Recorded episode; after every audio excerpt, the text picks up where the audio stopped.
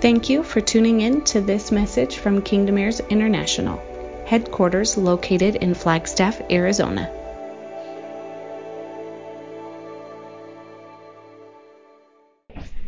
But this entire time has been powerful. It's been very um, like honoring or rewarding to see and hear from every person. Now I know there's a lot of uh, pressure. There's like a, a press to do it. it. There's a, at least for me, insane anxiety, nervousness, all the stuff that comes.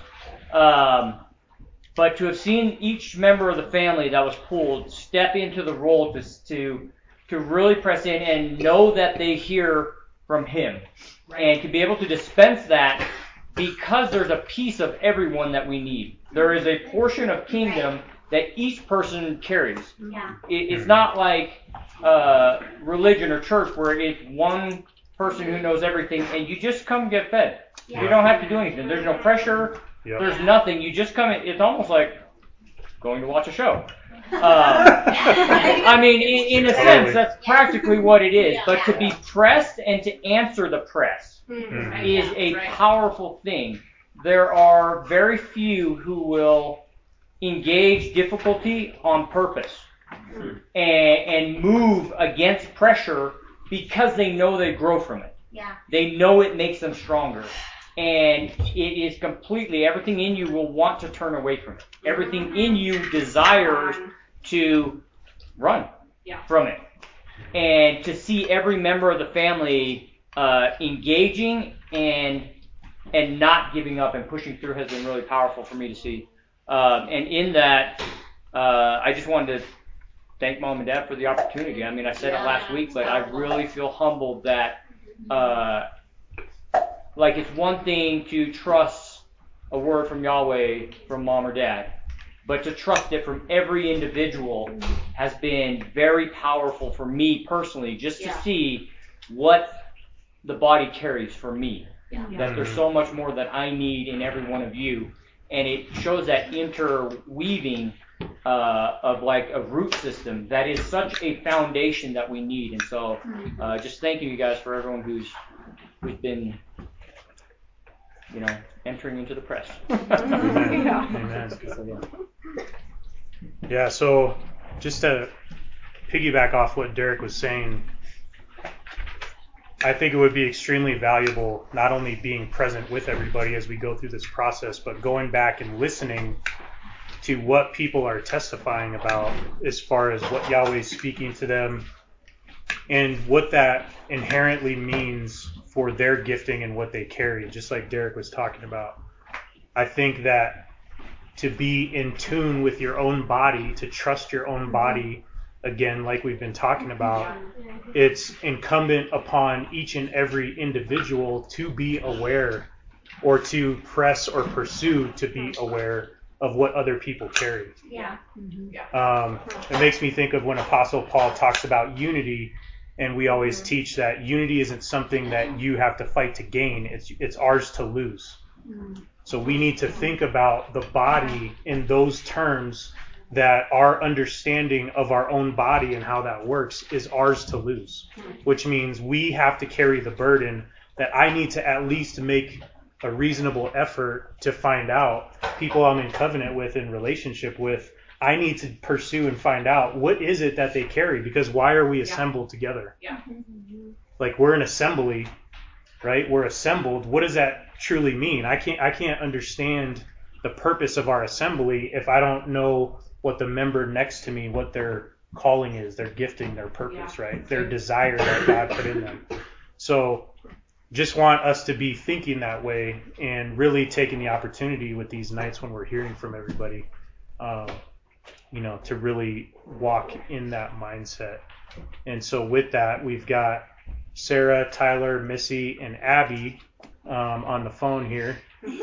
And um, we were thinking that we could have Sarah go first, and I I wanted to kind of preface whatever it is that Sarah's going to dispense this evening that I I in my perspective Sarah is a first fruit mm-hmm. of a lot of prophetic words or prayers or things that we have fought for, stood for over the years as a family.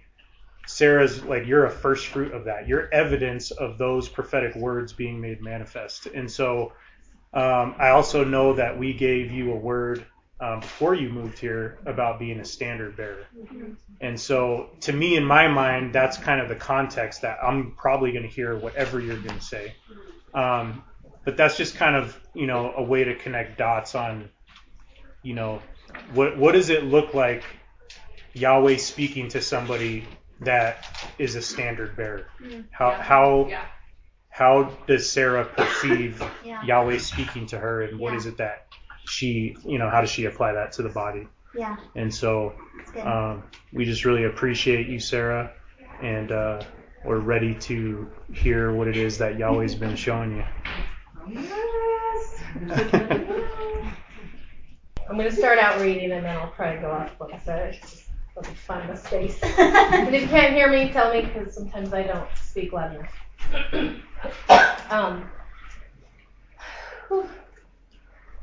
I've heard many of us say how difficult the night season was, as well as it being a long, cold winter. I was no stranger to these difficulties. I was wrestling with feeling isolated and alone, being in a new place and cycle after cycle of sickness. Dealing with fear of maybe not having enough and not being enough for Shiloh, and at times crippling anxiety. um, but I felt like I was doing all of the right things. Like I was praying on the word, and you know all the things that we know to do. I felt like, hey, I'm doing that. Like, why isn't it changing?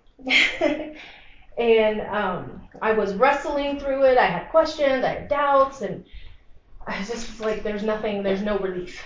And um, a few weeks ago, I had some beautiful women in this room sit with me, listen to me, pray with me.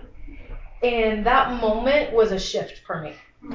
And I felt that weight begin to lift. And I'm a crier, so just Cry. be warned. Let it out. Um, and my perspective began to open in a new way.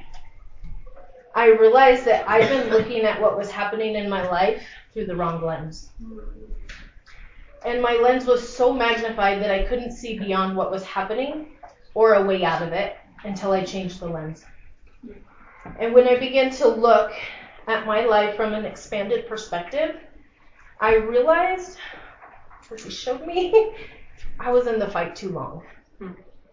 And by that I mean I was the wrestling that started out as a good thing became the excuse for me not to move forward.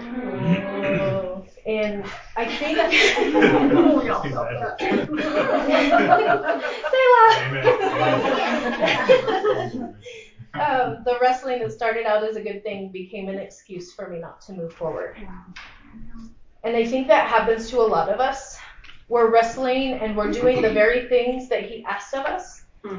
But when we don't see the forward movement or we gain the understanding that we desire, we unknowingly allow pride to come in and we become stubborn and not wrestle from a place of humility, Yeah. but rather trying to prove it wrong Uh-huh. or to match our situation or belief. Uh-huh. That's good. And that's where I was at.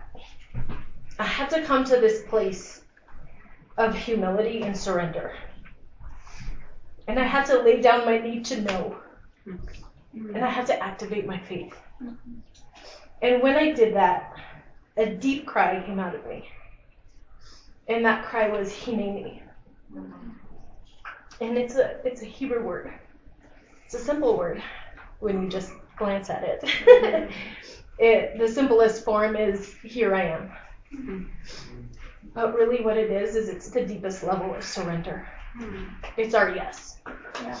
And um, I want to read you um, a definition from this rabbi that just like blew my mind. it says, Here I am is pure, it's astonished, it's unguarded affirmation given before all the facts are known. It is a spontaneous, unequivocal, commitment promising, I am here. Where and as you find me. Fully attentive, focused, all in. All of me with all that I am and all that I can be. Hineni is a response of sacred and undiluted presence. It's a response in which self sheds all reservations, expands the boundaries, indicates a readiness to receive and respond to whatever experience is about to unfold. Hmm. It's brave and it's humble. It's not casual and it's not hmm. something you just flippantly say. You know, you're not just like, hmm. oh, humanity, yes, Lord. You know, it's there's Amen. there's a depth to it and there's a cry that comes with it. And it's more than a physical showing up. It's a full on spiritual, physical, intentional showing up. Hineni is eye contact. It's vulnerability, active listening. It's leaning into the maybe. It can be uncomfortable and unsettling. It's the path less traveled. It's authenticity, and it is to stand ready. I may not have always known the depths of this word, but it has been my heart's cry to respond to Him in this way. To not allow my wrestling to turn to pride or bitterness, Yeah. but to allow a lovesick bride to say, I'm showing up in every way, no matter the cost. Yeah. And we can see this in the life of the patriarchs. With Abraham, when he was asked to sacrifice Isaac, his response was Hineni. I don't know, but I'll do it. when the angel stopped him, again he said Hineni. When Jacob was in the dream and the angel called out to him, he said Hineni. When Moses stood before the burning bush, his response was Hineni. When Samuel was called by Yahweh, his answer was Hineni. Each one emerged from these situations completely transformed because of this heart position. And what I found was so incredible in looking at this word is it's also Yahweh's response to us. So I'm going to read that definition again, but I want you to hear it from him that he's saying it to you. And he's saying, Megan, I'm pure. I'm astonished by you, Linda. Hmm. I unequivocally commit. Hmm. I promise I am here. Where and as you found me. I am fully attentive, focused. Hmm. I'm all in, Missy. You have my sacred and undiluted presence. I am ready to receive and respond to whatever experience is about to unfold. I am intentionally showing up. You have my gaze. I am actively listening to you, and I stand ready. Just gonna sit in that for a and this should be our heart's position. When the struggles, should be, period, but life is life.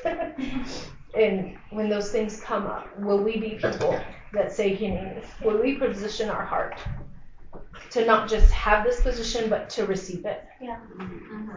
I think sometimes I'll say for me, sometimes it's easier for me to say Hineni than to have him say mm-hmm. it back to me and to receive it. Mm-hmm.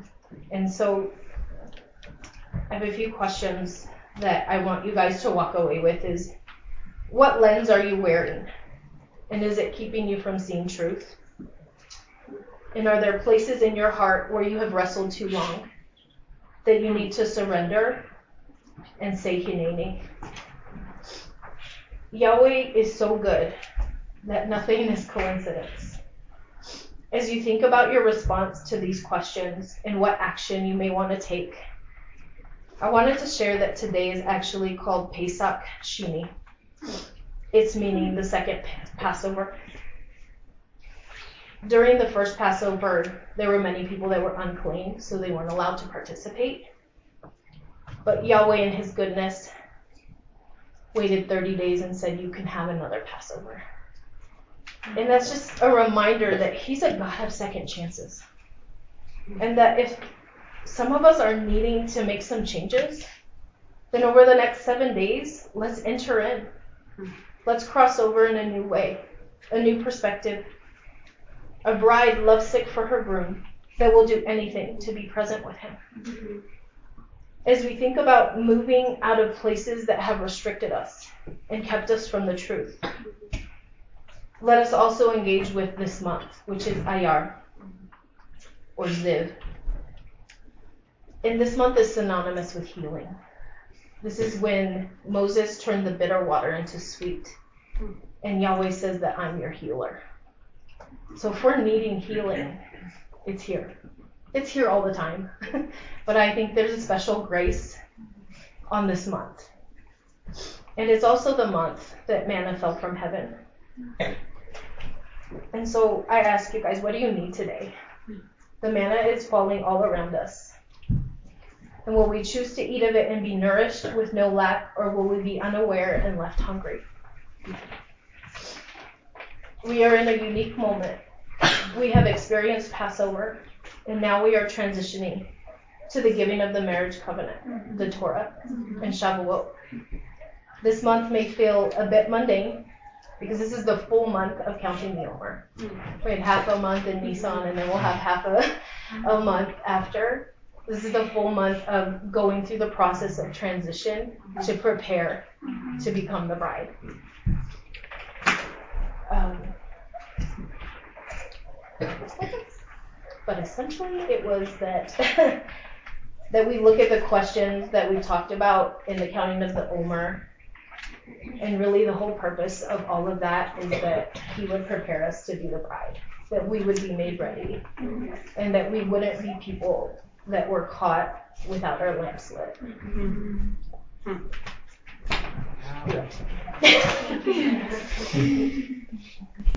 How do you spell Hineni? Um, let me, oh, it's H I N E N I. Thank you. And if you take the opportunity to look up the, the, you know, obviously that's the way to, there's, Yeah. there's Hebrew letters to it, and when you look up those Hebrew letters, Yeah, it goes more, into, what, you know, obviously there's endless depth mm-hmm. of what that word means. And it is a powerful picture for us as we shift into what we're receiving. You know, mm-hmm. yes, rehearsing and receiving the, you know, the Torah, the marriage covenant, and at the same time, for our whole family, we're also receiving within this year a, spe- a, a specific aspect. Does that, does that make sense? Like we're always Yeah. rehearsing the full picture, but then he always has something for our family mm-hmm. specifically on what we're receiving. Yeah. Everything she's talking about is like dead on to the word that he mm-hmm. has for our, our whole, I mean, obviously, but our whole family's kingdom heirs. It's not like a, like a lofty word Yeah. to teach, but it's a word for, I mean, it's like a very appointed time word for where we are and what's receiving. So super powerful. And something that I noticed, um, I mean, I, I somewhat thought, thought about it, but to hear you then declare that shift, because I knew about that night, mm-hmm. and I thought it was interesting that it was the tail end at the end of the mm-hmm. three month word. And I told them that. Yeah.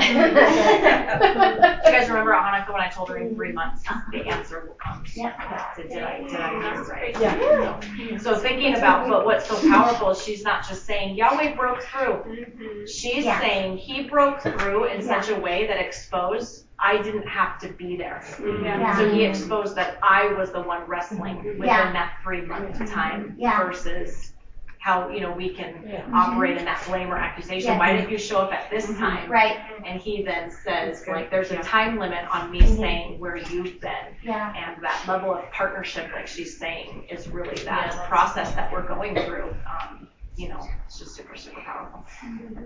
And usually, those that go through that process then are the ones that have a hard time hearing his commitment.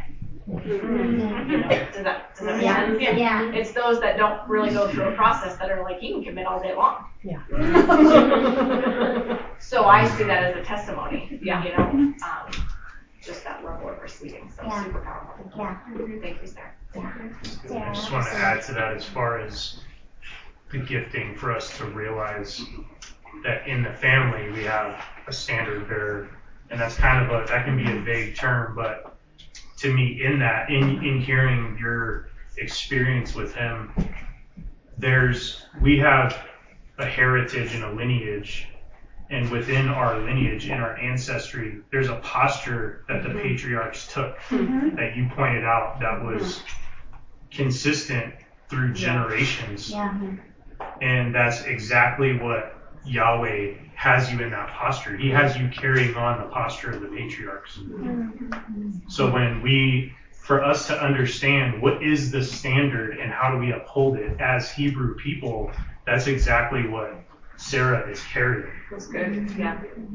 I mean, what a tremendous gifting to uphold the standard through generations that you are tapping into and walking out the very same posture that our fathers in our Yeah. history walked out at such critical times, Yeah. right? That have that have made us who we are today. So um, it's just really powerful, and man, if you definitely if we could all have that, because I feel like there there was so much in that that we have I'd have to listen Yeah, to that so. over and over again.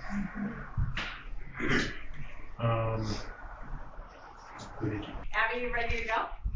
Talk so we can see if we can hear you. Can you hear me? Yeah. I'll try to be loud. Okay. I wrote some notes. Uh, so this week I kept hearing um, one thing. I was just because you can do something alone doesn't mean you have to. Uh, this brought up clinging and a press in myself to reflect what I've been clinging to. Before Kingdom Heirs, I clung to the rules because practically it made sense that there were certain things that were right and wrong. There was a, a shift when I came when I became part of this family and we started talking about clinging. Uh, one day I asked my my Kendra mom why I listen to her or need to ask permission as an adult.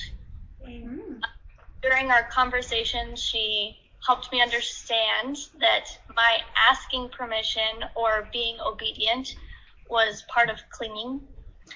Um, I do not have to ask permission anymore, but when I do, it's out of pla- out of a place of honor and clinging to her. sorry. I'm sorry, hold on. Your mom and dad have great advice. They're right on. Uh, so now I've been pressed and clinging and uh, started learning how to practice clinging to family. Uh, and I've also felt my heart turn towards desire and devotion rather than just. Um, one thing that I've had to work through is actively remembering that I don't have to do things alone. Uh, there have been times when I've caught myself reaching out to cling in times of crisis rather than maintenance. Uh, we've talked about unity um, and that it's maintained, not achieved.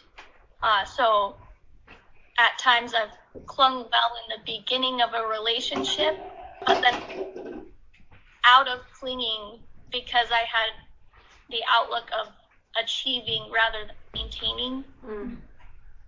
Uh, right now, the standard that I carry comes from a desire to learn from people's experiences. I've seen people struggle to do things alone, even when they have people around who are willing to walk through life with them and help them if they ask. Um, so I carry the standard for myself that I will not do things alone. I'm still in the middle of a process, um, so I'm not perfect at it, of course, um, but my standard is to cling. Uh, practically, there are a lot of things that I grew up hearing in church, um, or things that I knew in my mind that were true. Um, like I always heard church people say, "Oh, we're family," but relationships were still acquaintances um, with like appearances of maintaining, but it's actually still crisis to crisis every week. Uh, so, as part of Kingdom Heirs, we've been walking out what it means to be family and how we walk out clinging. Um, so it's been a press for me, but there's such a huge difference that I've seen just between when you say something versus fully walking it out. Hmm. And then relating that corporately and to the remnant, it's so important is wrestling through every standard that we have hmm. and making sure that we fully understand what we're holding and we are wrestling it through all the way to the end is in us and a part of us, not just something that we say or that we know. That's it. That was awesome. It's good, Abby. She went like Really good. she covered her mouth. She went, so- yeah. Aw. I don't. I'm sure that this is intentional, but it's like I'm seeing. Um, you said something that was super powerful. You you you keep you kept saying I have the standard, but yet at the same time you're saying, but I'm not perfect and I'm in a process. Mhm. And you said I'm in a wrestle. Yeah. All the way. I can't remember how you said it, but you said I'm going to wrestle it through. But you didn't, like you said, you're not you're not wrestling to achieve. Yeah. You're wrestling it out Yeah. because you have the standard. Yeah. And I just think that that's that's super powerful to proclaim as a body, you know, as as as all of us that we when when when you when we say things like that, like unity isn't achieved, it's maintained, or it's something that you can.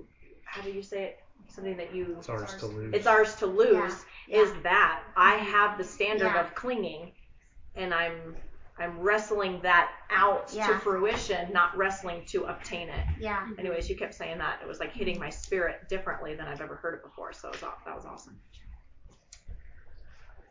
Yeah, all I could think about, Abby, when you were talking is that Abby has walked in a spirit of excellence. Mm-hmm. Anybody who knows Yeah. Abby knows that she's done everything that she could possibly put her hands to with excellence. Mm-hmm. But what I hear you saying, which is amazing, and I think this is where the gifting comes in as well, mm-hmm. is that you're moving from a, a spirit of excellence to a spirit of perfection. And when I say perfection, Yeshua was the perfect law of liberty. Yeah. So you're you're moving beyond duty, like you said. I do these things because they're right, because that's how it should be done, right? This is how you're supposed to do this, so I'm going to do it this way out of a spirit of excellence. But you're moving into a place of perfection, which really means you're going to have a tremendous gift to understand how Yeshua and the law are fully harmonious, how he's a full representation of what perfection is and how that liberates you, right? The truth shall set you free. For us to understand that perfection isn't uh, based out of doing everything right, right? Perfection is the desire and the devotion you have to the Father to follow His instructions because you're devoted to Him, right? So, man, it's so powerful to hear from everybody because now Yeah. it's like when you start wrestling or Yeah. struggling, and both of you guys are talking about isolation, Yeah. Mm-hmm. and now we now we start to understand. Okay, you know, just as a br- as a simple example, you know, Sarah knows what the patri- how the patriarchs postured themselves. So maybe I need to understand that. Mm-hmm. Or mm-hmm. Abby knows what it means to move from excellence to perfection, Yeah. which a lot of people might think is the same thing, but it's really not, Yeah. right? Excellence could be legalism and perfection Yep. is devotion. Yeah. Yeah. That's good. So as we keep hearing from everybody, you know, really understanding as the body, not only that we're assembled, but how are we assembled and how do we relate to each other? Mm-hmm. It's really good, Abby. Abby, really quick, because I started laughing. When what was your mom's response when you said as an adult why do i need to ask permission She's what Like, did what did she say like what did I say that she said? yes Or or literally Uh, what did she say I I don't know if I fully remember the actual words that she said, but it was um, that. Oh, I did. I guess I didn't write down exactly what she said, but I don't have to ask permission anymore. But when I do, it comes from a place of um, clinging, and it was. It's more of. It's a relationship that like yes you're an adult i guess right you don't have to ask permission anymore but that when you do it comes from a place of honor and um, a desire to know what i know is best for you I wanted to just bring that up. Uh, well, hopefully that didn't sound bad when I was like, ha ha ha, your parents are so cool. Um, that probably sounded bad. We just met, and it was a big part of our conversation, so they know what I'm talking about. It's just awesome to, to hear it from that side. Um, but I wanted to bring this up because I think it's a powerful thing for all of us. Um, you know, even with what happened on Wednesday, when there was really a call to that place of maturity. Yeah. Um, so Yeah. when that maturity comes, you might say, well, I'm an adult. Why do I need to ask permission? Yeah. Mm-hmm. And I want to make sure that I remind everybody when we're talking about clinging, you don't have to, but you get to. Yeah. Mm-hmm. Because you can run off on your own and it can be good. But there's good, better, and best. Yeah. And when you are granted permission and mm-hmm. sent, Yes. it makes things Yeah. so much more mm-hmm. fuller in your life because of multi and that doesn't necessarily mean spiritual parents i mean all these giftings it's like being able to submit one to another and Yeah. glean is going to give you a multi-dimensional perspective Yeah. that you didn't have before that is only going to make things better so it's really an opportunity of getting to yes out of a place of honor yes it's coming from a different place but what you receive is also a totally different place Yeah. because when you're a child, if you ask permission, you're going to receive it a certain way. When an adult asks for permission, you're going to receive that permission completely different. Mm-hmm. And we saw that expression even on Wednesday with us, with a spiritual Yeah. father, that level of permission being granted just catapults your life. It's not, now granted, there's a, um, there's a shift, right, from excellence and rules because before in religion it could be control it could be um, it, it's it's it come from it's from a totally different spirit it caps and it and it um de, de, de, decap- decapitates probably decapitates debilitates right it comes from a place to push down and you can't versus that expression of permission Yeah. but you said something so powerful because out of relationship i still know what's best for you mm-hmm. Yes. and that's not going to ever go away in any rela- in any relationship, even from daughter to mother, right? Yeah. So, so anyway, it's just super powerful. I just wanted to bring that up because I think it's I think it's really important as we're walking this out into receiving our identity. So, mm-hmm. super good. Thanks, Abby. Yeah. As an example of that in the scripture, so when Yeshua was baptized, Yahweh opened the skies and said, This is my son with whom I'm well pleased. Mm-hmm. When he said son, it meant mature son. So he was declaring maturity over Yeshua, but that was just the beginning of his ministry. Yeah. And after he was declared as a mature son by the Father, with whom he was well pleased, all Yeshua sought to do was the will of the Father. Right? Even though he had come to a like, place of "Thanks." full maturity Yes. Yeah. to where he was ready to begin his ministry, Yeah. His whole ministry, all he did was seek to do the will of the Father. Right. Yeah. right? So and and when we heard uh, during communion, you know, Dee was was just dropped that powerful thing about heaven on earth is when we do when we follow the Father's instructions. Yep. Right? And even in this situation of, of what Abby is is sharing with us tonight, that as a mature daughter, as an adult, having a conversation with her mother, that the mother is declaring her heart over her daughter, that out of a place of honor, you would still Yeah. submit in a way to what I have in this, you know, in your life. Mm-hmm. Right? So when you really take a step back and think about everything we've been learning during the night season of the law, right? And just the the disconnect there. But really, when you think about it in terms of our actual covenant relationships, our familial relationships, it makes sense, Yeah. right? It, do- it doesn't make sense how we've known it. Yeah. So it was really good. Yeah. That's good, Abby. We enjoy having you in the phone every week. Hi, Kyle. Tyler and Misty. Tyler, you ready? Sure. Should have let me go on first, so I didn't have to follow. I guess I could have done that the bookend. um, it's like I, I had things, uh, or I thought I had things to say, but um, listening to Sarah and Abby talk about the things that they've talked about, what I have to say doesn't really, I, it doesn't really flow real well. Um, but when I think about the night season and trying to not, I know we're, we're trying to not give like updates of like where you're at and, but what is being spoken to you. Um, we had a conversation last night that I can't stop thinking about when, um, when, uh, Yeshua was- on the cross, he was killed because uh, folks didn't want to hear the truth. And I made a comment last week about that irritant of bringing the truth and you want to kill it. Um,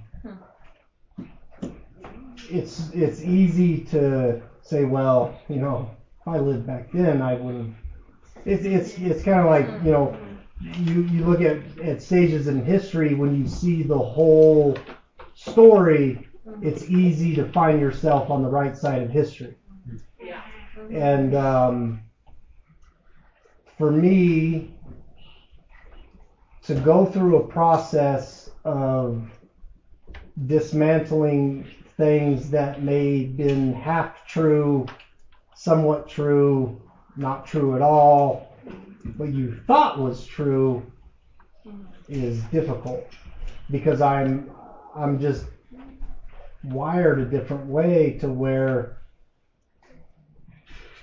uh, if, if, if you think it's like if you think something is true and, and you you say well I, I can get behind that it's hard to say well maybe I shouldn't have been behind, behind that. Uh, but then yet the Hebrew mindset of like everybody's got a certain aspect that brings you to a further truth it's that's been very difficult. Um, but at the end of the day, I'm just very thankful for uh, family and the process of moving through things that gets you from A to B. And you can't discount all the things that you've gone through to right now to get you somewhere else. Um, and the original intent has is is the only thing I cling to, I guess. Is I okay if I'm gonna if I'm gonna believe something, if I'm gonna believe the things we're learning, is the original intent. It doesn't really matter what happened last 42 years just matters what's happening right now. Uh, to get you to a place where you can move forward with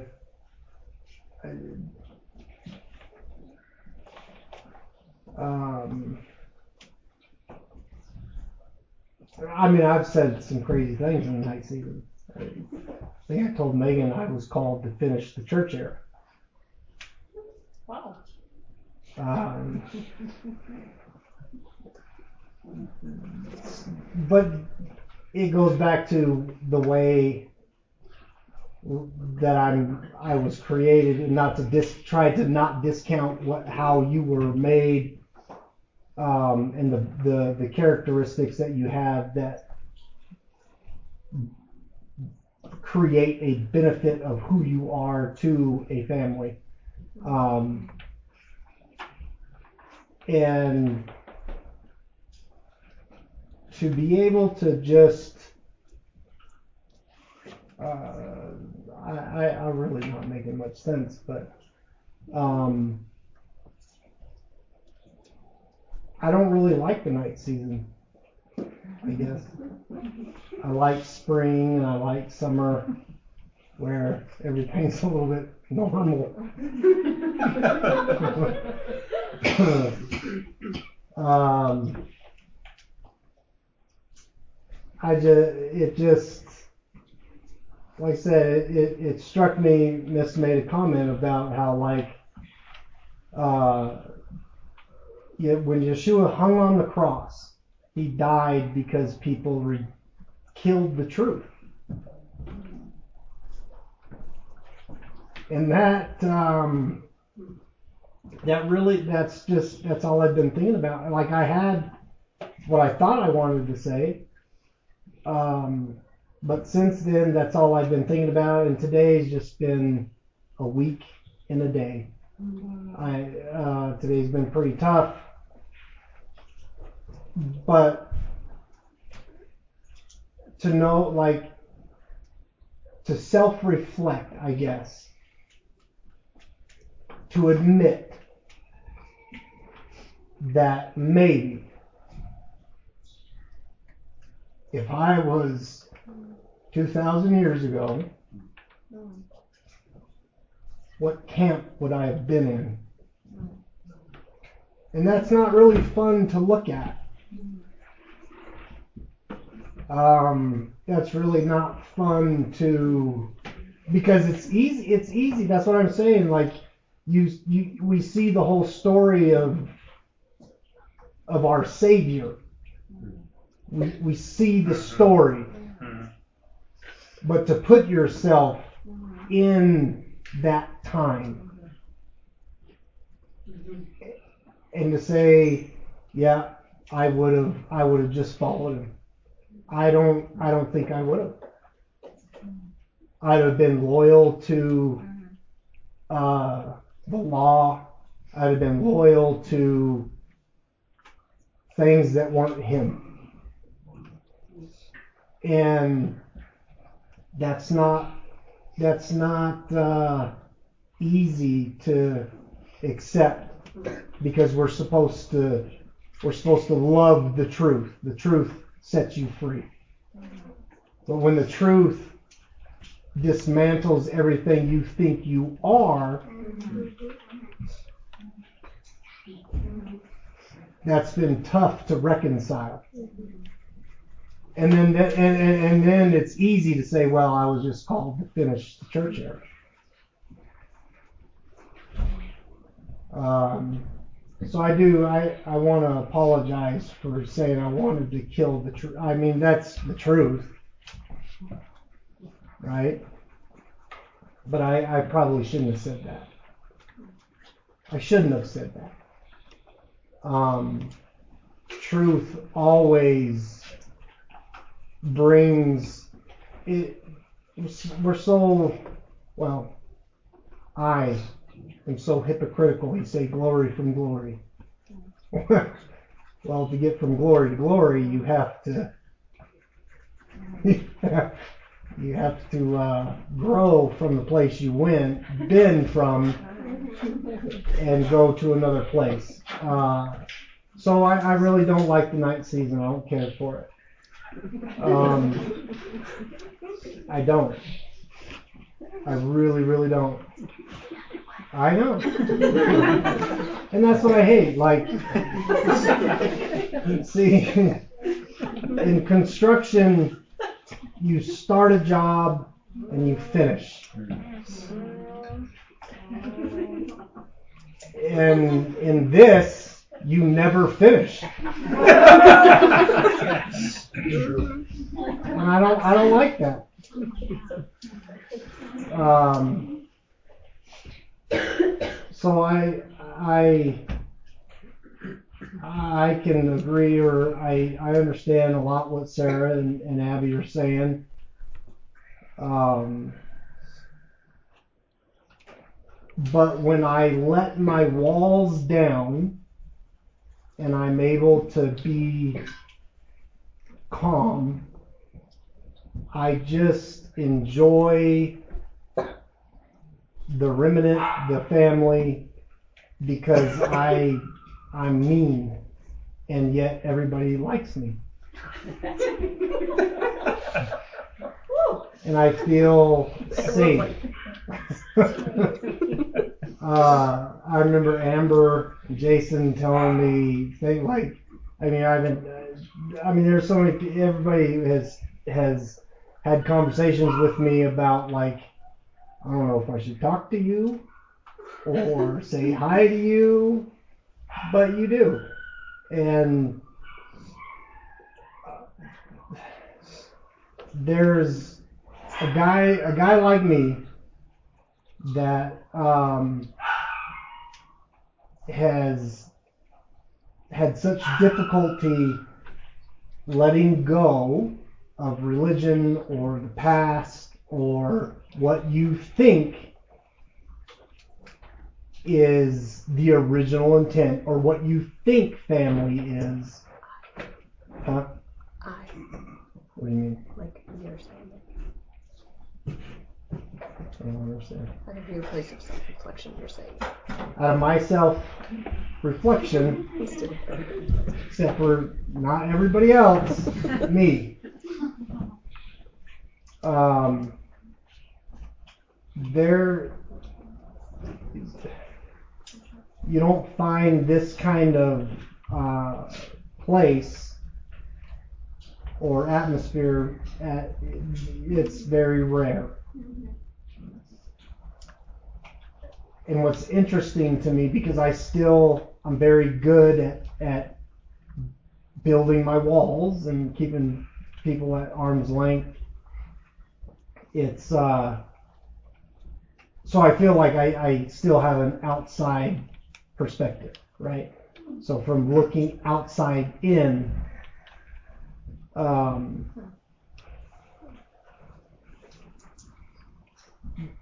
you don't find this in many places. And I I know that uh, life, I mean, when we blink, 20 more years will go by, 10 more years will go by. Cutter, Jalen, they're graduating this year. My daughter is uh, engaged. Our daughter is engaged. And it, time goes by so fast we forget what we have at times. And I just there's there's moments like this where for me it's it's nice to reflect that there's people in my life that will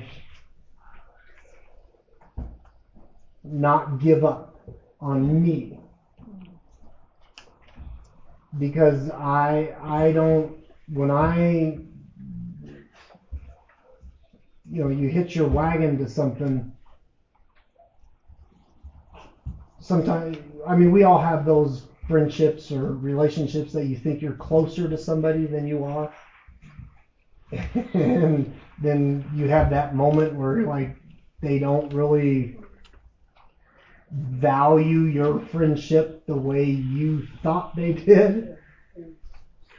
But here, um, that's never been a question. It's been more on me. Um,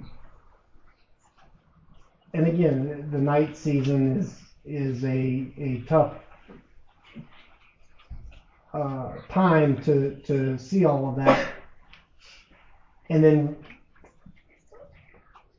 when I come out of a night season, you think like everything is okay, but then you people around you show you how you have acted towards family, and then you realize the mess that you've made. Again, like I, I should probably just. Oh, it feels like therapy. Um, I am taking note of everything you're saying.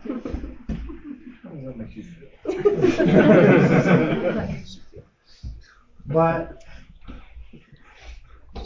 really, to be lovers of truth.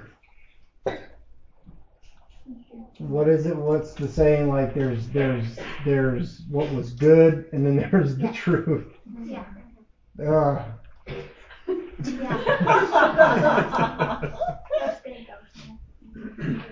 that's hard to uh, to really look in the mirror and say, okay, that was good, but here's truth. I think the night season has has really brought that to the forefront, and um, see, you should have let me on first, then everybody would. Thank you, Tyler. So Yeah, try to try to connect the dots and all that. I will. It was really good. Um, I think that man, there there is coming out of this night season. It's not just us coming out of this night season, but coming out of the last seven years. Yeah. Mm. Yeah, because of life. And I I think all of our giftings can be a double-edged sword.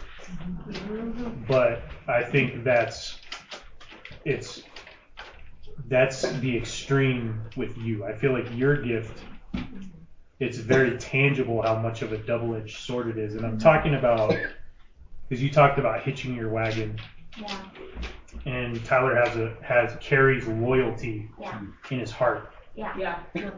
So when you hitch your wagon to something, man, Yeah. you're you're like, we're going. Yeah. Right? Like there's no question. That's the that's the truth of your gifting. And over the last seven years, I feel like you have wrestled probably the most I've seen you, and I would venture to say the most in your entire life. The last seven years, you have wrestled about, am I on the right side of this or that? Yeah. of history. Will when looking back in time, mm-hmm. Will I be declared on the right side of this scenario, that circumstance, whatever? And I feel like that's been hellish for the last seven years. And you said when you said that you've been thinking about which camp would I be in mm-hmm. concerning Yeshua on the cross, I feel like all that questioning of which side would I be on this, none of those, Yeah. all of that was to Was get you just to the point of Yes. the only thing in history that mattered Yep. can, with your question of which side would I be Yep. on. Yeah. Was 2000. That is that that reconciles all that other stuff. Uh, yeah. Yep. Like Yeah, I feel like that's when true you said it, I feel yeah. like when you said it, and us coming out of the night season, Truth self. that this last seven years of Yeah. questioning and toil and torment that's done mm-hmm. Yeah. Mm-hmm. Yeah. because you have put yourself in the place of reconciling yourself with the truth mm-hmm. Yes. on the cross and you have faced fully faced it i don't think i would have i would have killed him and it's almost like Yep. you're like i'm guilty and Yep. every all that other stuff is done Yeah. Yep. That's powerful. Yep. so Yeah. I mean, it doesn't. uh, It, it what you're saying doesn't have to fall in line with what everybody else is saying because the purpose of this is hearing from everybody what is Yahweh speaking to them and how how are we all connected and what's the purpose Yeah. right and for people to understand that about you because it's very hard as you're growing you only know what you know Right. you only know what you think is best to hit yourself to. Well, if you have the gifting of extreme loyalty, then that's going to be really hard if you have to make a course correction as Yeah. you grow, mm-hmm. Yeah. right? Because you fully committed. It's like you fully dive in the deep end, and Yahweh's like, "That's the wrong pool," and you're like, "Oh shoot, mm-hmm. I got to get out of the pool and go." You know, I mean, that's that's that double edge of your gifting, and I feel like for you, that's been a very real, tangible thing over the last mm-hmm. seven years. But I want to be as confident as to say that Yahweh is calling that season of toiling and torment and wrestling mm-hmm. done. Yeah. Like you've, it's been reconciled in you. Because that's the ultimate circumstance in history to ask yourself, Yeah. which side would I be on? Yeah. Yeah, at the end of the day, what you're describing is what every Christian should always have when it comes time to salvation. The problem is, is that res- religion will dumb it down, especially if you're born into it and you you, you only go off a couple of experiences mm-hmm. versus wrestling out an entire wineskin to Yeah. say it's not just a flippant process. You know, that's really hard to look in the mirror if I would have killed him. Mhm. That is all, that is what we all Yeah. should be looking Yeah. at because that is then salvation. That is, that is the receiving of him. Yeah. And that, that is transformation and that is receiving his DNA. Um, and to go along with what he said, I, he, he knows this. I don't know if I've ever said it corporately, but probably seven years ago, I gave him a word that uh, the level, when he's talking about giftings, the level of loyalty that he operates in, uh, I saw it as a Siamese twin. So he's talking about hitching. I saw him literally as a Siamese twin to whatever he's loyalty. He is tied by skin, DNA, bone. I mean, there is a shared unit. And so I saw you're going you're going to die because when you cut off mm. a Siamese twin, you lose your Yeah. your your your blood flow. Like you're like so the level of he, what he's talking about the, the level of cut and Yeah. the level of healing that has to mm-hmm. happen to that level of loyalty hmm. is why it's easy to say, well, I, you know, I'm called to end the church era because that the Yeah. church era was his Siamese twin. Like he was Yeah. Yeah. entangled in Yeah. it so much that the level of surgery and the level of healing from that, and he's calling it done. But um, I also there was a there's another thing I wanted to speak over you. You said uh, up until this point I've been able to have my arms at arm's length, and so I have a I have a perspective of from the outside looking in. And I saw that in the spirit, like you outside the house, like you're outside the house, like watching what's happening. Um, and I, and I just, it's probably sooner after hearing you, but I felt like just declaring over you this time next year, you will be at the forefront, right in the center, and you will be speaking to those who are on the outside of the house, who are going to come around, and they're going to enter this wineskin. We just heard it on Wednesday. They're going to ask. They're going to come to the house and they're going to say, Let me be aligned. They're going to ask permission. Let me be aligned. And they're going to line up outside the house, but they're going to go through seven years and they're going to watch. And you're going to be the one in the middle being able to identify with their process and call them in. So this time next year, it won't be arm's length and it won't be on the outside looking in, but the inside looking out because I need you to be on the inside looking out for those that are going to go through that process. Mm-hmm. Yeah. The same exact process. So. Your night season has been seven years. Yeah. Yeah. Yeah. You've been in night season for seven years. Come on.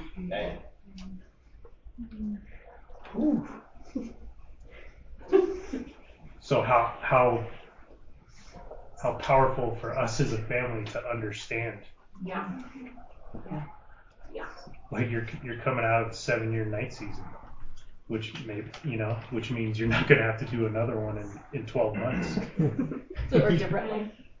You know? But the day season is walking out what he showed you in the night season. So the next wineskin is the activation of all that happens.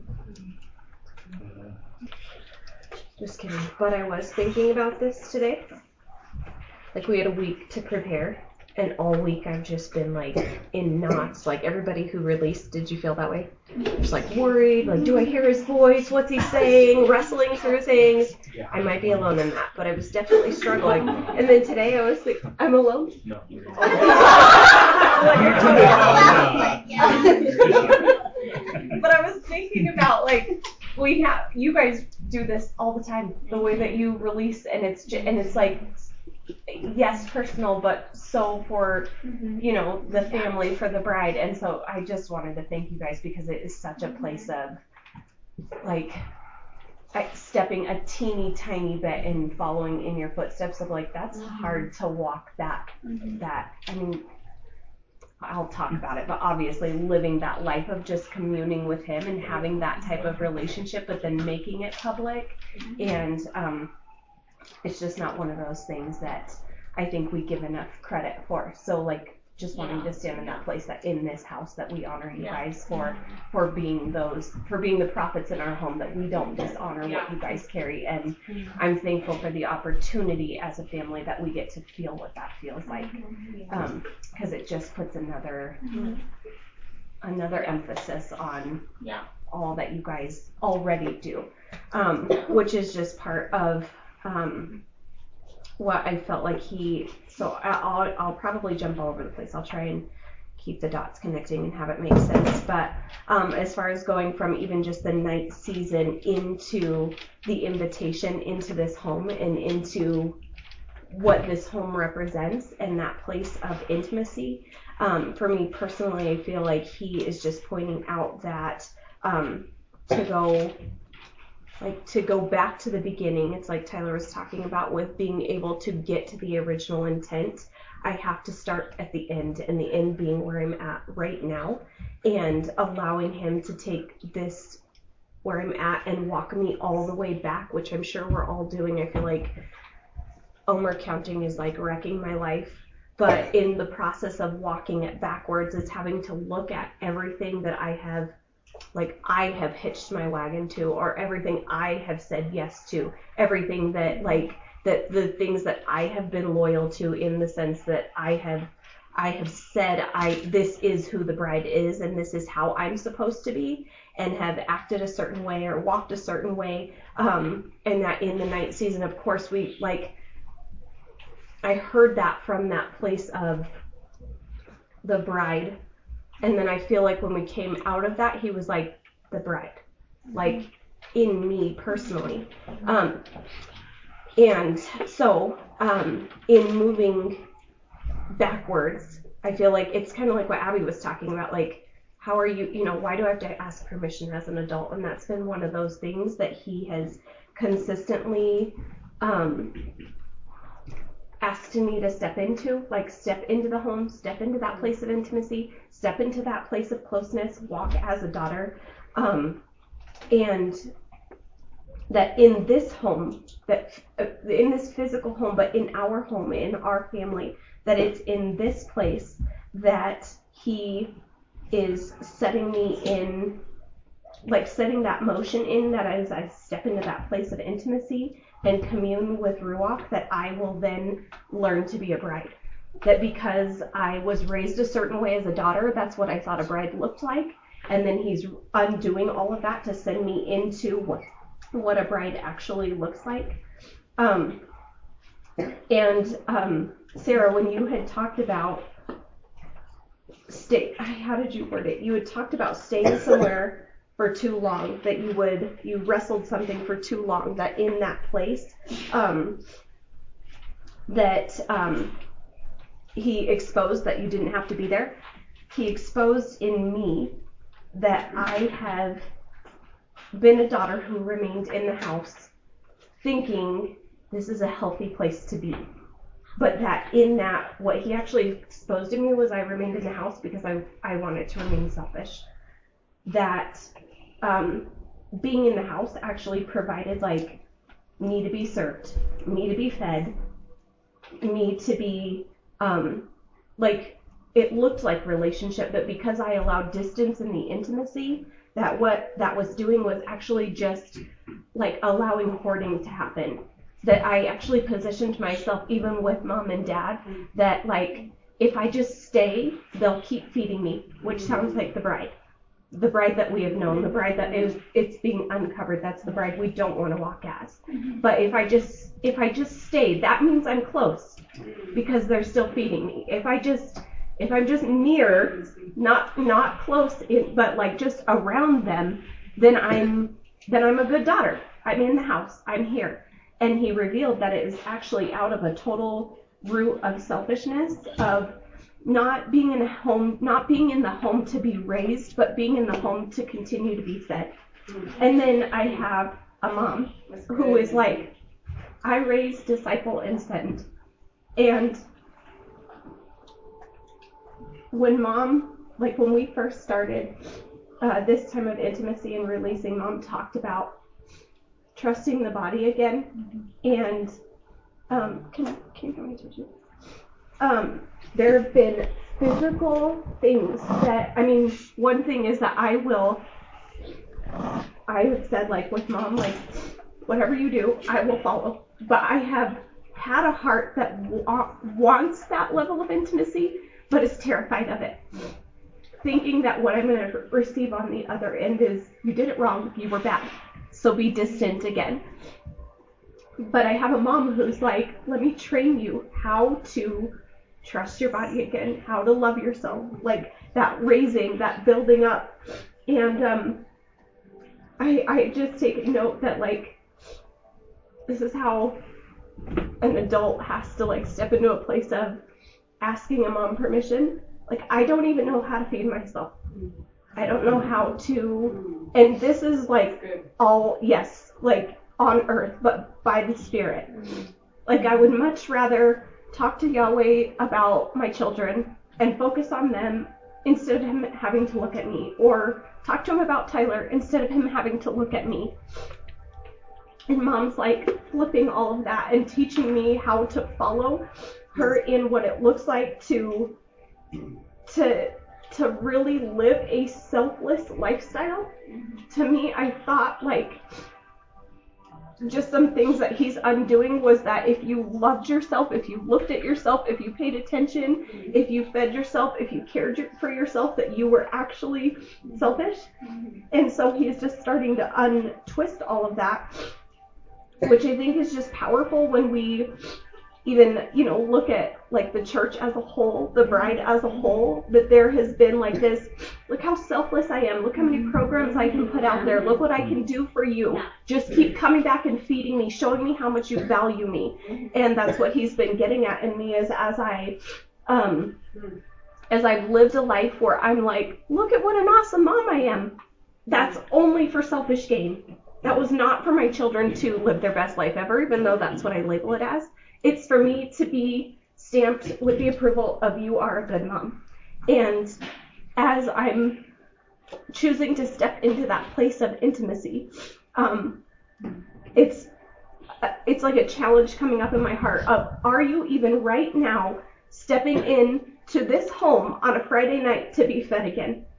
Are you stepping in to be a daughter who just sits here in order to get just another, it, like I could do it all over again. I could relive the same thing all over again, but call it family, just like we called it, but I'd be doing the same thing, showing up just to be served again, mm-hmm. just to continue hoarding his spirit again, to continue being a daughter who's I'm at the table, but it's all in that same heart's position as the bride was before when I stepped away and I was like, I'm never going to be that again. And then I stood in a place again to say, like, look how awesome. I'm sitting here at the table. I'm dining with family, but in all reality, it was all self serving. Mm-hmm. And so, um,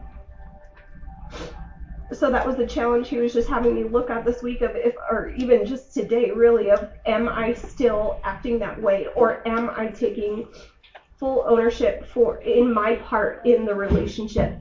Because if I am a bride then I carry part of the covenant versus showing up or just being a daughter who sits in a home to be fed.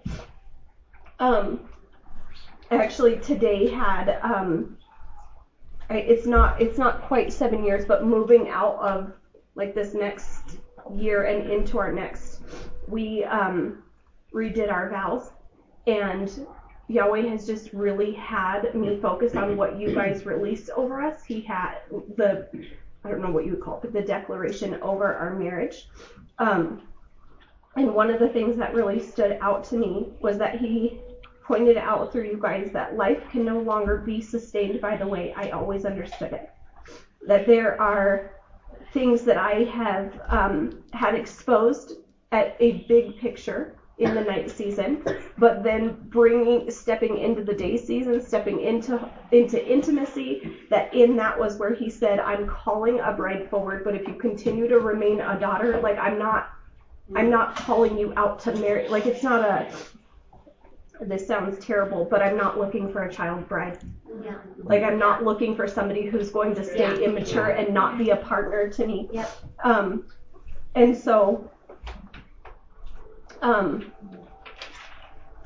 uh, in that he was just talking to me about what it looks like to leave and cleave, what it looks like to leave the lifestyle that I've known. Um, like I've mentioned probably every time I box, I feel like the Omer is just, it's like before it meant something. Like we knew we were counting the Omer. I didn't really necessarily understand. But this year, it's like something about it has um, just released so much truth. But in order to find that truth, it's like he's having to expose how I've really been, which is like like Tyler's saying, it's not fun to have to look at. It's not fun to have to see the daughter who has sat in the home and hoarded. I mean, hear me when I say this. Like, yes, on earth, I've hoarded in the sense of mom and dad and not wanting them to like be released and dream, and I've kept it in that way. But in in his spirit, I've sat in a place of being a daughter who like, if if what is being declared over mom and dad is all these people that I, are going to be coming and saying, I want that. How are we ever going to have that if I'm a daughter who's like, you're not welcome at our table? Yeah. Because I need to continuously be fed, because I need to be shown my value through having parents sit there and tell me who I am. So as I have to look at that and recognize the selfishness that's been in there, um, and that was just one part of it. Like that is I mean, we know counting the Omer that he is exposing so much. And that's only one, like for me, that's been a huge one that he has been um, pointing out is that selfish lifestyle. And that moving forward, life is no longer going to be sustained by the way that I've always understood it. Um, he was also talking to me about when I mentioned the child bride. I recognize that sounds really like gross. Um, but if I'm supposed to be a bride, the bride that he is searching for, he was just telling me, even specifically when Sarah was talking, that that place that I've sat of like selfishness continues to put myself out there, hoping that they'll be, they'll choose me back, but then ultimately I'm walking out my own self fulfilling prophecy of I'm not going to be chosen. And so really I do that to Yahweh. Like in Sarah's talking about hearing that that he chose us back and that is um to me what what I felt like he was speaking about was in me that's a house divided. Like I'm putting it out there like I'm choosing you. Look how much I'm choosing you, but really I just need you to tell me how awesome I am. I just need you to give my give me my value as a bride. I'm learning, okay, I'm, I'll learn my value as a daughter, and then I'm hoping to be a bride. And he's like, that's not the bride I'm searching for. Like, that's not even bringing a partnership. I don't even recognize the value that I carry. Like, I need it to be fulfilled, do you know what I mean, in that selfish way. Um, and so, um, the only thing, let me see, let me just jump back to my notes. Um, just a couple other things that I was wanting to make sure that I um, am walking with awareness for me personally is that through these next 49 days, um, that as the Omer is that as we're count, counting it out and walking it out, that I am recognizing that this is where the truth of the bride is being released. Like it's I'm sure we've all known that, but I feel like something this year is hitting. Like the truth of the bride is finally being released over her. So the identity crisis that the bride has been in is coming to an end as we mm-hmm. stand in a place of like first in me mm-hmm. and then in the bride and then in you know it just mm-hmm. continues to grow bigger and bigger that the bride's identity crisis would come to an end because how can she be in covenant with one who does not have an identity crisis? That is a house divided and that won't stand. And that is not something that can That's not that's not going to sustain. It's not going to bring others in. It's not going to um, produce fruit.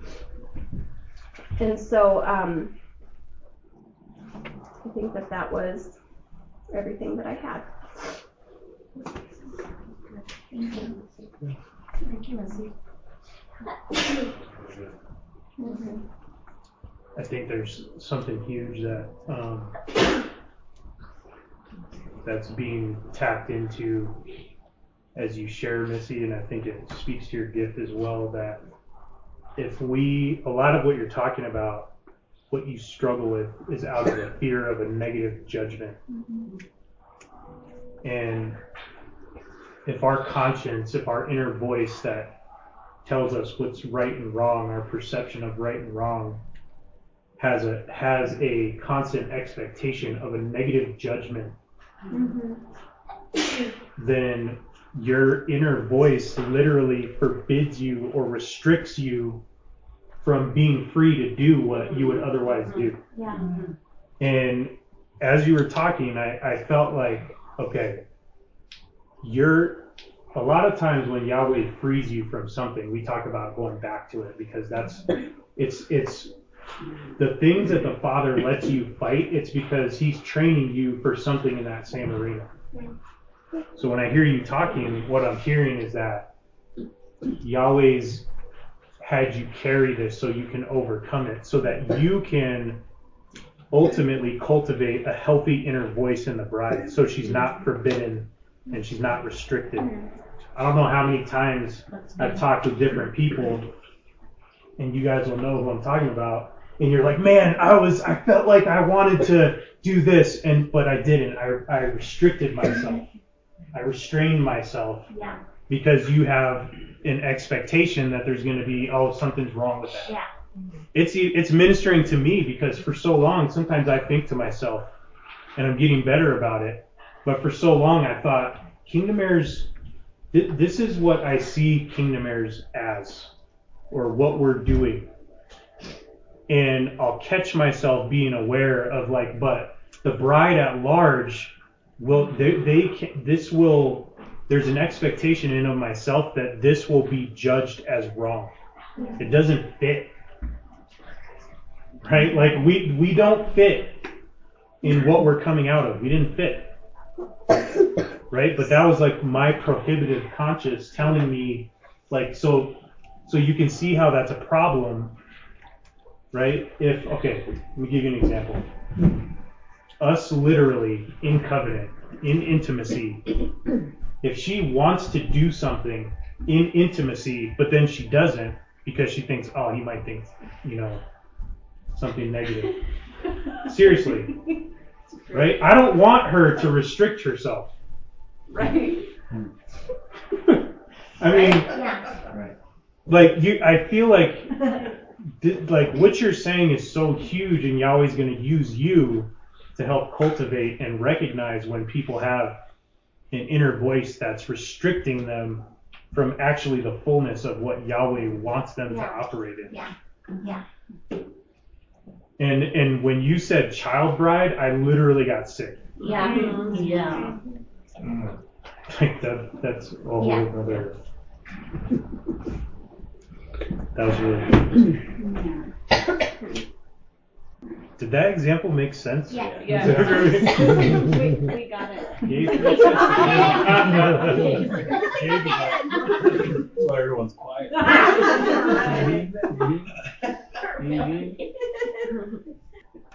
No, I just um no when you're talking about the inner voice, I think that that's just I think it's like a it's Yeah. a good word because that's you know we'll talk a lot about like what's going on in me and it is that inner that inner prohibitive conscious or that inner voice or um, you know the tree the tree of good and evil or the you know weighing it out. And when you're talking about how it prohibits it's when it's when Missy was talking about like a self-fulfilled prophecy it's like whatever your inner thoughts are Yeah. go back let like let's circle this all the way back to what Dan was saying Yeah. our thoughts are nothing but they're something mm-hmm. Yeah. they're actual pathways thoughts actually can be extracted mm-hmm. thoughts are a thing and they're not a thing Yeah. so it's like it, there's a frequency to that. So whatever our thoughts are, our thoughts are what create. So thinking through like the bride coming into her fullness of being able to have that strong air voice and walking in that identity. It's such a refinement process. Anybody probably from the outside would look at Missy and be like, "What? No." But she'll still go through the depths of but why, but where, but who, but when. Because how powerful is it to get a revelation where we've talked about religion, where we've said that we kept people in being children. So there'd be Yes. a codependency. Mhm. So we're raising up mature Yeah. sons and daughters for the purpose to get to Right. send them to be married. Yeah. So then to be able to evaluate not just because something's wrong or that anything she was doing was wrong, but it's a it's a it's a it's a um like a it's a kairos moment for Yahweh to say how how old are you? Yes. It does you know, Yes. like an evaluation of oh Mhm. I'm not supposed to be sitting at the table anymore. I'm supposed Yeah. to be mm-hmm. the brother or the mature son that's going you know the prodigal's coming in. I'm supposed to be oh my goodness I'm supposed I didn't realize I was supposed to be going and getting the coat. Yeah. I remember we talked about that. Yeah. So there's mm-hmm. always it's it's always reflecting like going back to what Tyler said like always being able to evaluate because we can even be how many times have we talked about get at the table sit at the seat mm-hmm. and even then sitting at the seat being able to evaluate why am I in the seat? Mm-hmm. Yeah. which seat did I choose? Why am I here? Am I supposed to be you know what I mean? And so there's just so much multi-dimension to all of those things that what she's really speaking to on the rem- on the remnant side is that when you are received into or out of a system and into adoption, the purpose is to multiply, is to is to build covenant and to multiply, take dominion and and cover the earth. And so there's this um, multi generational thing, and ultimately what would have been capped is, you know, not then not operating in covenant, then not having children, not releasing, and Mhm. just staying Mhm. stagnant Yeah. and ultimately having a word for all of us that and I believe that that that's what he's doing right now is he's really activating movement. He's activating movement right now. He's activating. I mean, we we heard it this past week. He's activating maturity. Yes. We're hearing about an assembly. We're talking about the body, Yes. trusting the body. I mean, you can see these Yeah. words coming to pass. Yeah. That we've all been in this season, but unto what? Mm-hmm. And and it's just it's just powerful to kind of. I mean, I'm just kind of hearing it in everyone's words. So Yeah, it's good. I want to add to that because I think this is this dynamic is significant um, as we transition, but I think it's a good example. At at some point over the last several years, we were in relationship with people that were fully vested in the church system, let's say, and there was a judgment spoken over her saying she's she's too wild. She's like a wild filly, like a like a. Um, that was the word. That's what she said. But it was in a negative. It was an accusation. She's uncontrollable, right? Unsubduable or whatever. And Papa Ken, when we were sharing about this, said, "What's wrong with that?" No, he goes. He go, he goes. Yeah, you are. and I was coming to him like, get this off of me. It was that hmm. conscience, that Get inner this- voice saying, get "There's this something wrong." disobedient, this." rebellious, like whatever's in me, get it off of me. And he goes, yeah, you are. And I'm like, what? He was like, that's exactly what you're supposed to be. And I was like, so.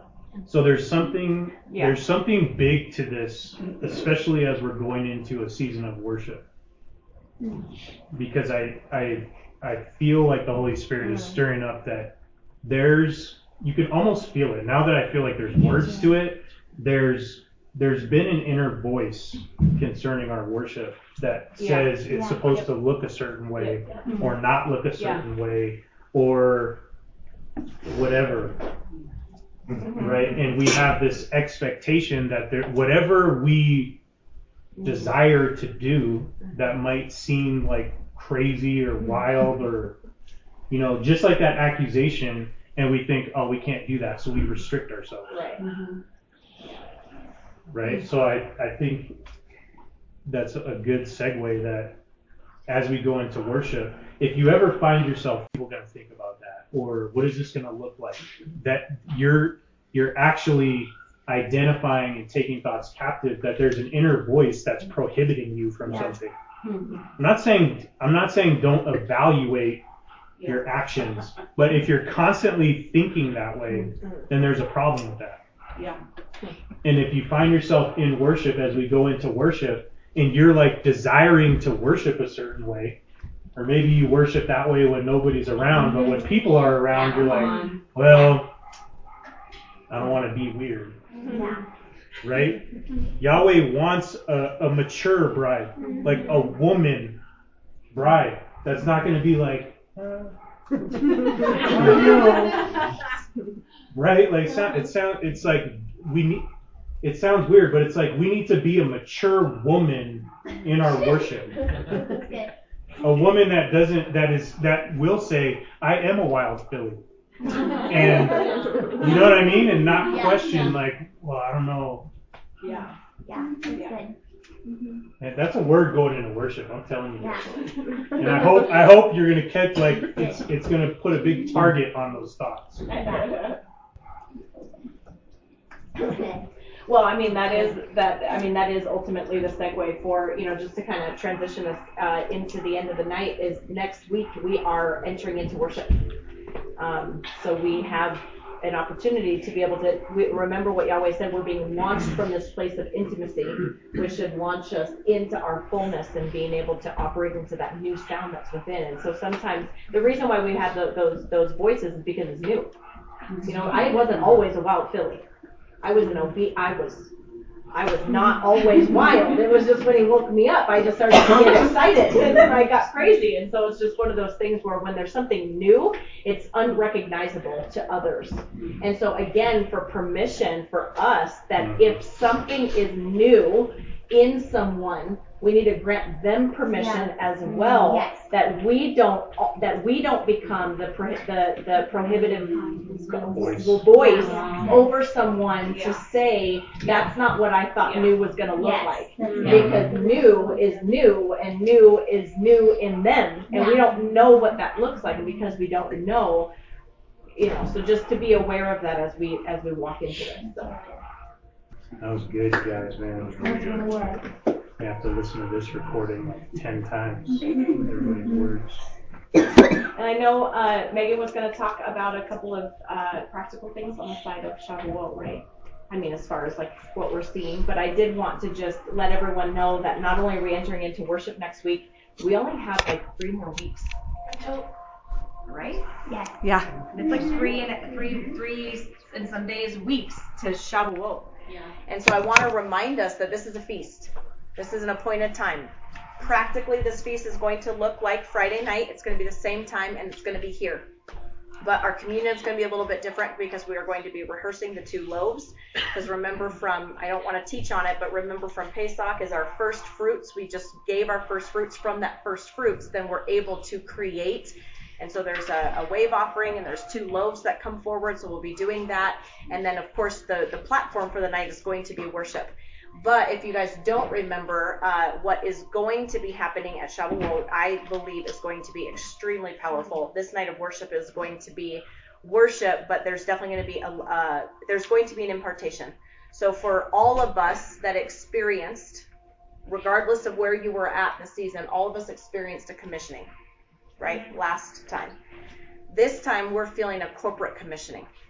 So we individually as families have been commissioned into, but this but this year we're really feeling a corporate commission, but not necessarily like um not like a corporate commission like we're going to speak corporately. It's going to be in the context of worship, but I'm seeing a real intimate time of being able to lay on hands on everyone because something's going to happen in the spirit where you're going to receive the Torah after this night season in a way you've never received before. This mm-hmm. is the marriage covenant. This is the promises. This is the vows.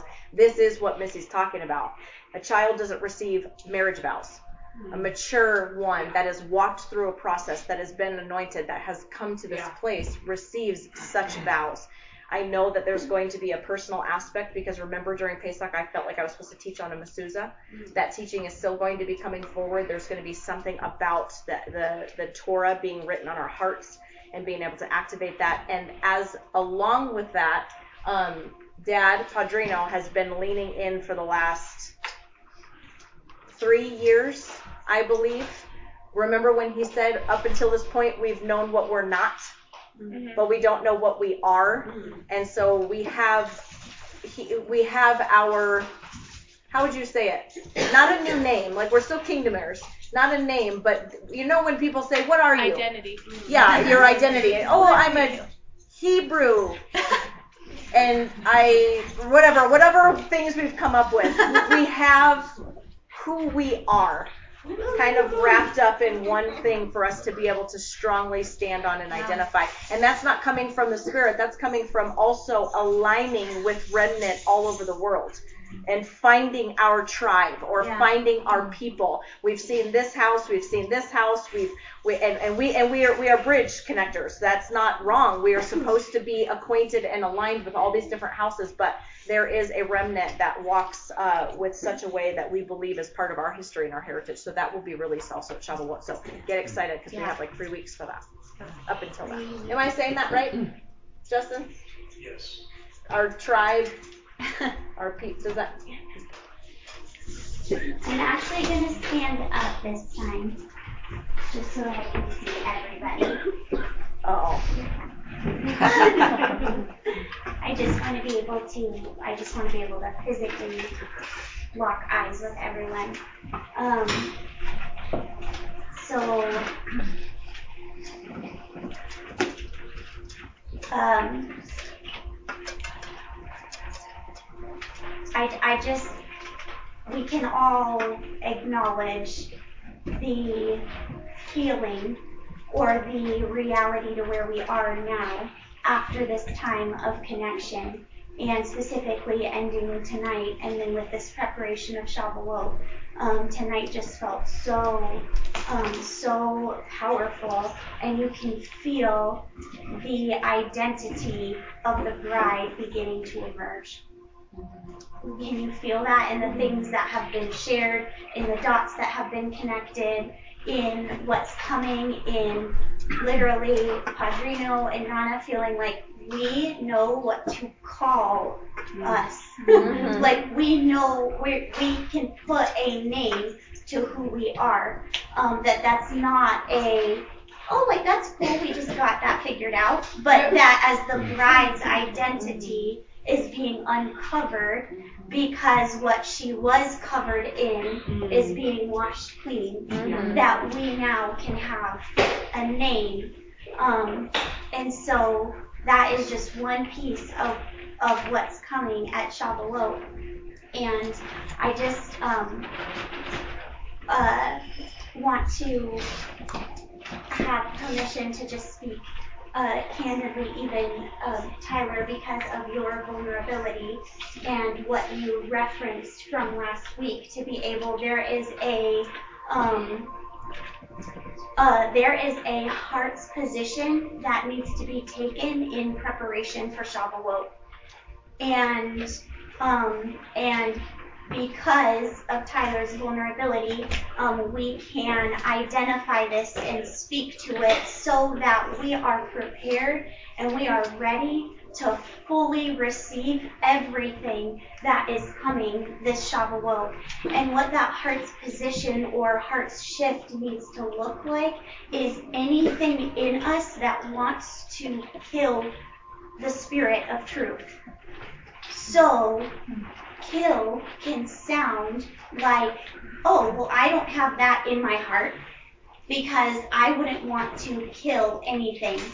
But kill simply means to destroy, to, I, I mean, it's it's to it's to prevent, to stop, to abort, to shut down, to right and and and when we're walking through the process of refinement that we are all the way to Shavuot, which is which is getting ready to receive in a whole to a whole other degree the Father's loving instructions and the Spirit of truth mm-hmm. that rests and resides in our hearts and writes those instructions on our hearts.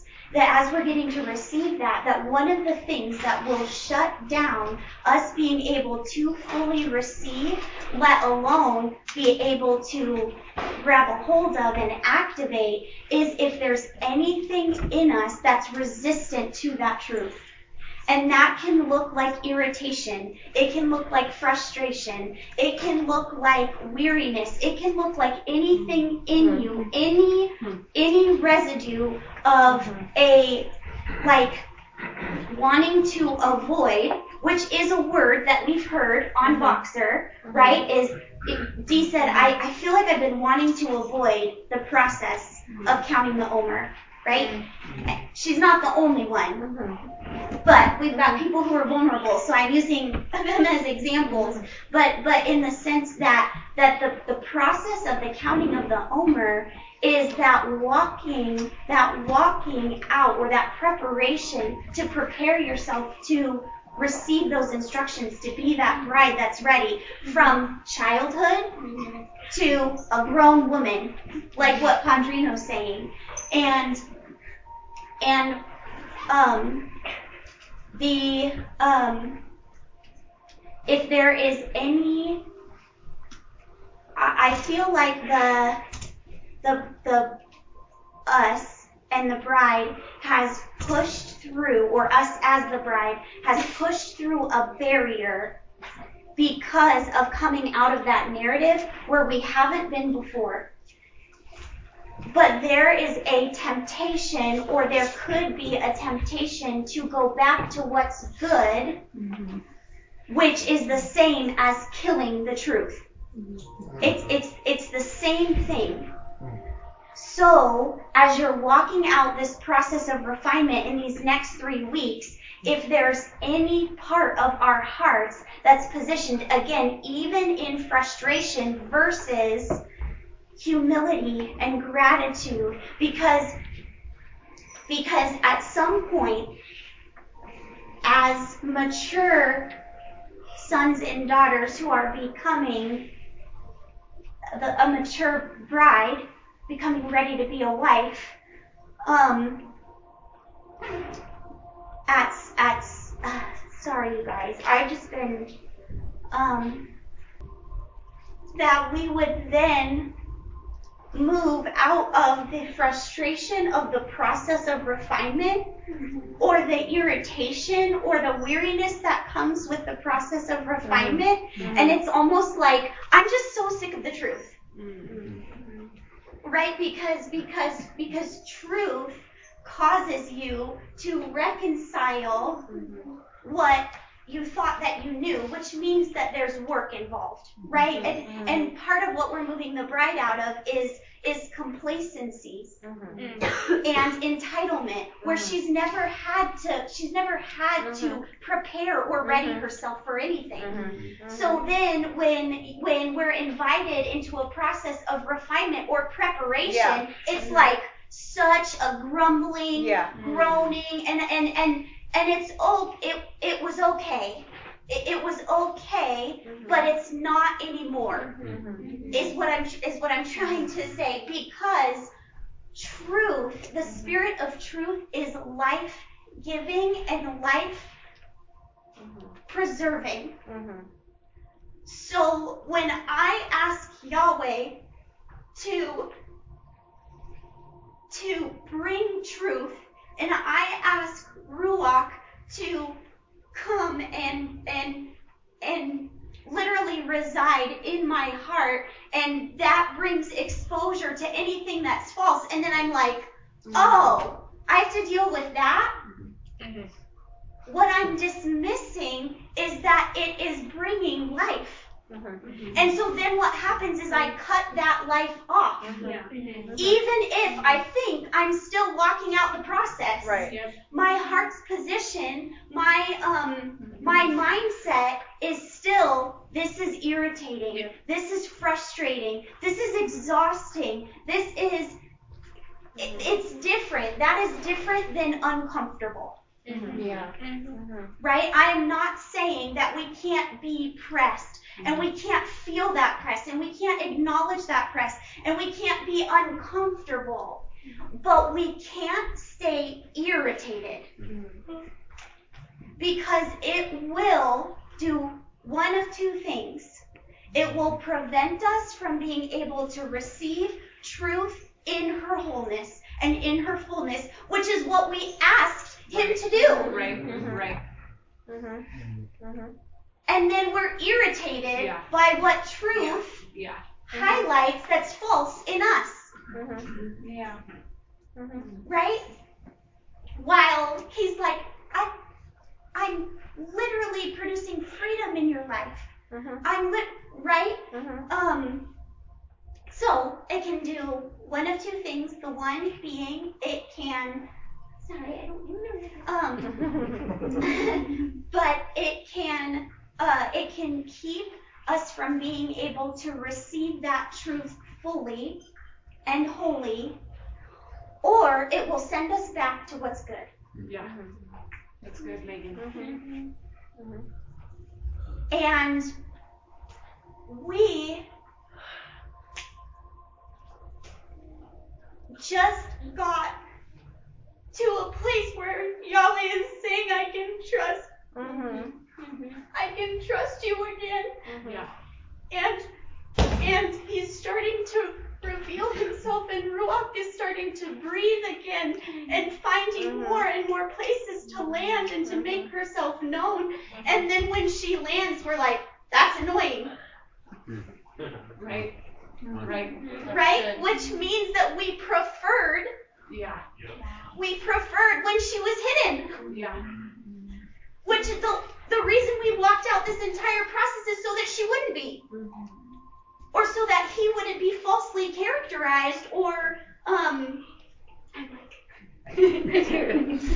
um so we we there is a there's a turning point that needs to happen in these next 3 weeks for us to prepare to fully receive what's coming we have to keep pressing. We have to keep pushing. We have to keep walking out that process of refinement, but we have to shift any heart's position or mindset that finds that that would bring accusation essentially to um, that spirit of truth that is beginning to bring that bring the fullness of life back to the bride. And in three weeks, practically and in the spirit, we are going to be receiving that in a whole new way. And and Yahweh's heart in safeguarding us is that um, is that we would be able to, to receive that in full. So when Tyler says that I I the reality is that I want to kill that. That's it. That can be in everyone. So we have to take the opportunity because it, like I said, it can look, it, it can look like just simply irritation versus a heart of gratitude when you, when, when something is brought up for refinement that there would be such humility in His grace and His mercy to want to draw us nearer. Um, so, anyways, um, does that make sense? That's good. Yeah, it was really I said you were going to release some practical stuff. I know that wasn't practical at all. Um, but but I want to add to what you're saying. The Yeah. last thing that you just said is super powerful because you said it'll do one of two things, and then the last thing you said, the third thing would be that that more wouldn't be released. yes, The more, the more that it's, the more that it's received, the more you get, mm-hmm. yes, yeah, and grants the kingdom of heaven more permission yeah, to do more. Yeah. So we have the authority, just like He wanted us to have heaven on earth. Right? We, we could cry out, give us that authority, and then the authority we end up taking is get out of here. Yeah, hmm. yeah, Right? yeah. But the more we say heaven, we want it, yes, and we receive it, and we're not frustrated by it, the more, I mean, again, going back to Dan's word of like the spirit realm, kissing yes, heaven on earth. The more we operate in this, the more op- the more opportunities we have for Yeah. us to see heaven and the veil break through our reality world or our decoy world and the reality of who we really are being more and more known. But the more that that happens, and then we say no, you know, Mhm. one of two things is we'll go back to good Mhm. and we stop it, but then also just recognizing that we don't receive m- more, Yeah. you know. Yeah. So, um, we will safeguard one another over the next three weeks. Um, this is a conversation that will keep happening, that we will keep happening, and um, you know, so just be aware of the Kingdom Heirs box. Really use that as a tool. Um, you know, if if you have it, stay connected, be aware, and use these three weeks um, to um, to safeguard what is coming. So, because that because Shavuot, that is just the beginning. Once that identity is released, and once those loving instructions are given to us in a way that we can, because every year we're able to receive in a new way more and more. The more that we walk out the process, right, it develops deeper meaning to us, mm-hmm. and we're able to receive another aspect, mm-hmm. and then we build on that and we grow in that. And so Shavuot is just the beginning, but it can't even start, just like what mom's saying about that releasing more. That process can't begin without the preparation to get there and receive in the first place. So we have to take that seriously.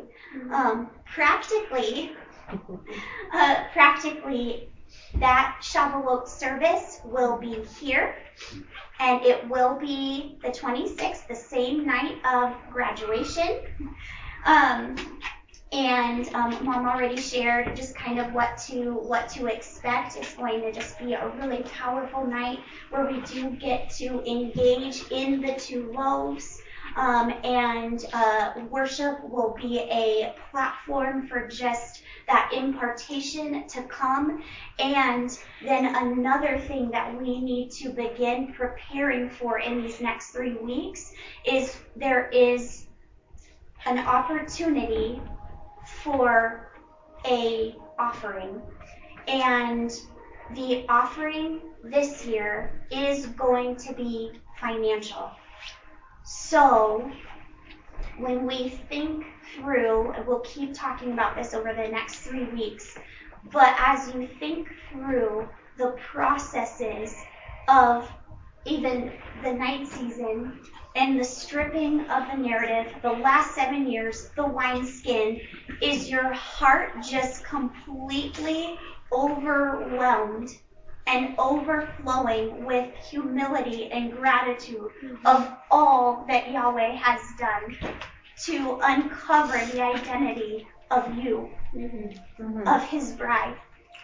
And that for this first fruit offering that we want to press in, press in personally as to what it looks like to bring, to bring your best in the form of that financial offering. So, um, so again, we'll keep releasing more on the spirit as far as um, on Kingdom Heirs. Um, that offering is something that John and I are really um, just carrying personally. Um, that heart's response.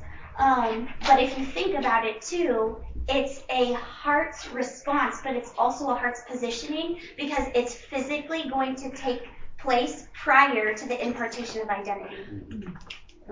Meaning, we're going to physically give that over before that identity is imparted. So, pressing in. That's what Shavuot will. That's also on the 26th. Yep. Yep.